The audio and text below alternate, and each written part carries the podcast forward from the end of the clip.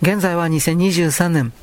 12月3日日曜日です。我々の世界に人類世界にフリーメイソンと言われる秘密結社があることはご存知です。それ以外にも名前の知られていないような秘密結社が各大陸、各地域に4つだったか5つだったか、そういう形で分割しており、それらの組織がそれぞれの地域を全体的に統括支配している。しかしヨーロッパに発生したフリーメイソンというのはおそらくそれらの4つの組織、それの頂点にいるのかなと思わないではないですが、この辺りは不明です。そして、これらフリーメイソン、この場合、欧州のヨーロッパの秘密結社というふうに限定はしますが、これらにしたところで、前回言ったように、本当のトップというものは3人いるのだが、この3人の存在を、いわゆる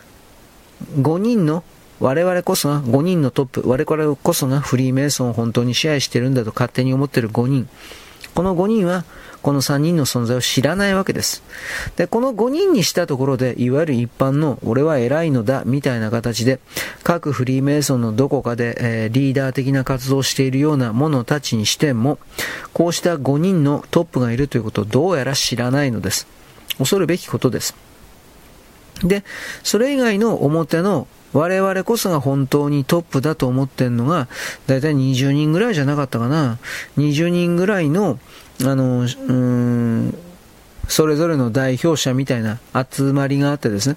で、その20人の中でフリーメイソンの方向性を定期的に決めるということをやっています。この20人の中に5人のトップが紛れ込んでいるかということに関しては私はよくわかりません。紛れ込んでいて20人をコントロールしているという言い方もあるし、全くそれすらからも離れているかもしれない。いずれにせよ、こういう者たちがおり、そして3人のトップがいる。ここまで言いましたが、絶対存在を知られない3人のトップ。